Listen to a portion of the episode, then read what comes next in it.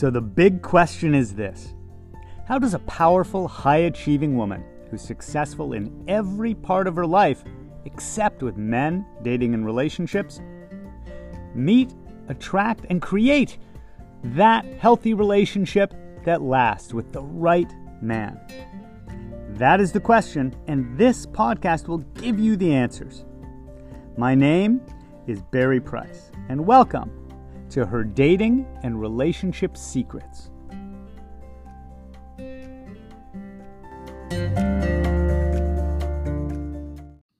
Episode 243 Let Men Give to You.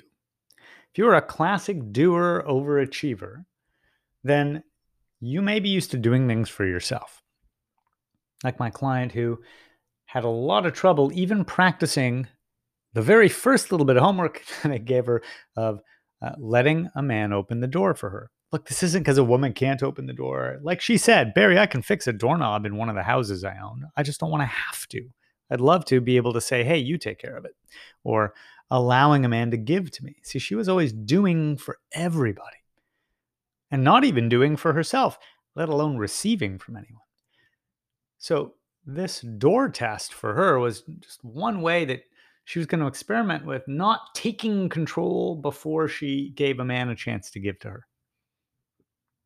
She wasn't able to do it that first week. You know, in in her background, men had let her down. And also, the man in her house, her father, control meant domination. It meant his needs, nobody else's. It meant lack of respect. It meant bullying. So it just made her too uncomfortable to create the space for a man to potentially step in and do for her. She was always filling that space up by taking the initiative, being so proactive in everything, pulling her person wallet out first to pay for things, deciding where they'd go for dinner, where they would go for a vacation, solving everything before he ever had a chance, and always representing herself as someone who all already had it all taken care of and all together. And the truth is, she was capable of all that, but it was also exhausting. There's a reason that when you go for a spa day, part of what makes it so enjoyable is you aren't just put into a room and told, Figure it out, massage yourself.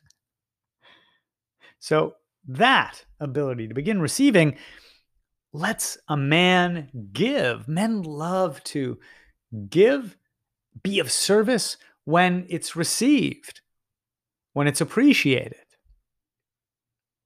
Now, this goes way back to how men were designed over a lot of time, where they wanted to be able to provide and do and some of those old chivalry type ideas, right? Of the knight going off on a quest for his lady.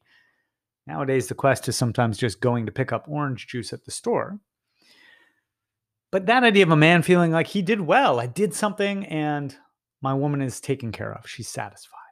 That feels good to a man. So while it makes perfect sense to know you can meet your own needs, it's very important Right? You're coming to a relationship not because you are needy, but you're coming because your needs are well met emotionally and otherwise, and you're ready to receive. See, it's not. Uh, it's not like giving up power or control in order to receive. It's not like the person who's doing the giving has control.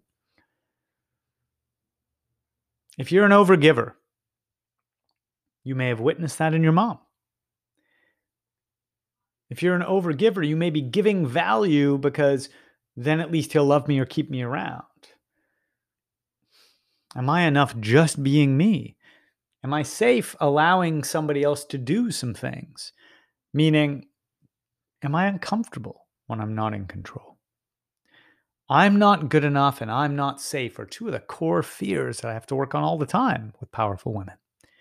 And they'll always say, Barry, Barry, I would never publicly admit that I have any fear around I'm not safe or I won't be loved, like I'm not good enough.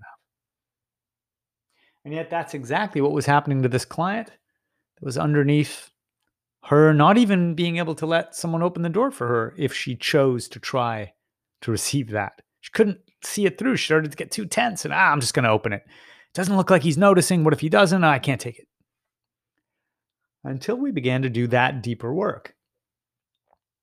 If I allow mm-hmm. someone to do something for me, it doesn't give them control over me. I still have the power to say what I need, to set boundaries, to say yes and to say no. I don't lose my autonomy. I don't lose my sovereignty. And I'm deserving of it. I don't have to constantly be doing and giving value to feel worthy. I don't have to overperform and overgive and overdo at work in order to feel worthy. I'm worthy of love just being me. And as soon as she got that deep message from herself to herself, not only were physical doors opening for her, but the door to love opened as well.